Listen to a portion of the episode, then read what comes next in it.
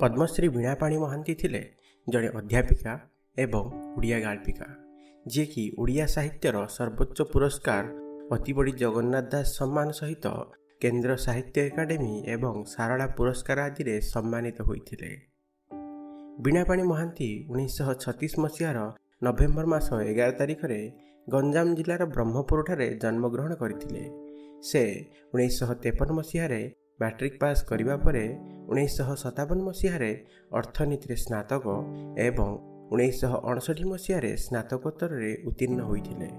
ଉଣେଇଶହ ଷାଠିଏ ମସିହାରେ ସେ ଜଣେ ଅର୍ଥନୀତି ଅଧ୍ୟାପିକା ଭାବରେ କାର୍ଯ୍ୟ କରିବା ଆରମ୍ଭ କରିଥିଲେ ଏବଂ ଉଣେଇଶହ ବୟାନବେରେ ଅଧ୍ୟାପନାରୁ ଅବସର ଗ୍ରହଣ କରିଥିଲେ। ବୀଣାପାଣି ମହାନ୍ତିଙ୍କ ସାହିତ୍ୟିକ ଜୀବନ ଆରମ୍ଭ ହୋଇଥିଲା କବିତା ରଚନାରୁ। ପରବର୍ତ୍ତୀ ସମୟରେ ସେ ଗଳ୍ପ ଓ ଉପନ୍ୟାସ ରଚନା ଆରମ୍ଭ କରିଥିଲେ।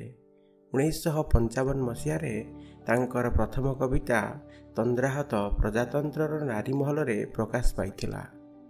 ଉଣେଇଶହ ସତାବନ ମସିହାରେ ତାଙ୍କର ପ୍ରଥମ ଗଳ୍ପ ଗୋଟିଏ ରାତ୍ରିର କାହାଣୀ ରବିବାସରୀୟ ପ୍ରଜାତନ୍ତ୍ରରେ ପ୍ରକାଶ ପାଇଥିଲା।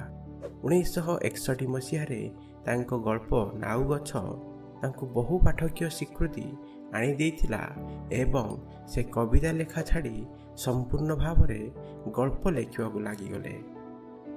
ଚଳନ୍ତି ଜୀବନରୁ ଶତଶତିକା ଘଟଣାକୁ ସାଉଣ୍ଡି ନେଇ ତାହାକୁ ଗଳ୍ପର ରୂପ ଦେଉଥିଲେ ବୀଣାପାଣି ମହାନ୍ତି।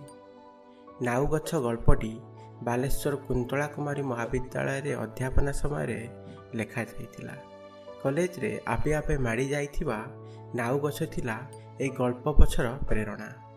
ସେହିପରି ବାଟ ଦେଇ ଗଳ୍ପଟି ଭୁବନେଶ୍ୱର ରସୁଲଗଡ଼ ଛକରେ ବସ୍ରେ ଜୋର କରି ଠେଲି ବସାଯାଇଥିବା ଏକ ଝିଅକୁ ଦେଖି ଲେଖାଯାଇଥିଲା ତାଙ୍କ ରଚନା ଗୁଡ଼ିକ ମଧ୍ୟରେ କସ୍ତୁରୀ ମୃଗ ଓ ସବୁଜ ଅରଣ୍ୟ ପାଟ ଦେଇ ବସ୍ତ୍ରହରଣ ଆରୋହଣ ଇଣ୍ଟରଭ୍ୟୁ ଏକାକୀ ପରାଶର ନବତରଙ୍ଗ ଅନ୍ଧକାରର ଛାଇ ମଧ୍ୟାନ୍ତର ବହ୍ନି ବଳୟ ଉତ୍ତରାୟଣ ତଟିନୀର ତୃଷ୍ଣା କାଳାନ୍ତର ମଧ୍ୟାନ୍ତର ଜନ୍ମାନ୍ତର ଅଶ୍ରୁ ଅନଳ ଶକୁନିର ଚକା ଅପହଞ୍ଚ ଆକାଶ ପାଚେରୀ ସେପଟେ ନଈ ଖେଳ ଚାଲିଛି ଦୃଶ୍ୟାନ୍ତର ଖେଳନା ଆଦି ଅନ୍ୟତମ ସେ ସୀତାର ଶୁଣିତ ମନସ୍ୱିନୀ କୁନ୍ତି କୁନ୍ତଳା ଶକୁନ୍ତଳା ଆଦି ଉପନ୍ୟାସ ମଧ୍ୟ ରଚନା କରିଥିଲେ ତାଙ୍କ ଆତ୍ମଜୀବନୀ ବିତି ଯାଇଥିବା ଦିନ ପଶ୍ଚିମା ପବ୍ଲିକେସନ୍ ଦ୍ୱାରା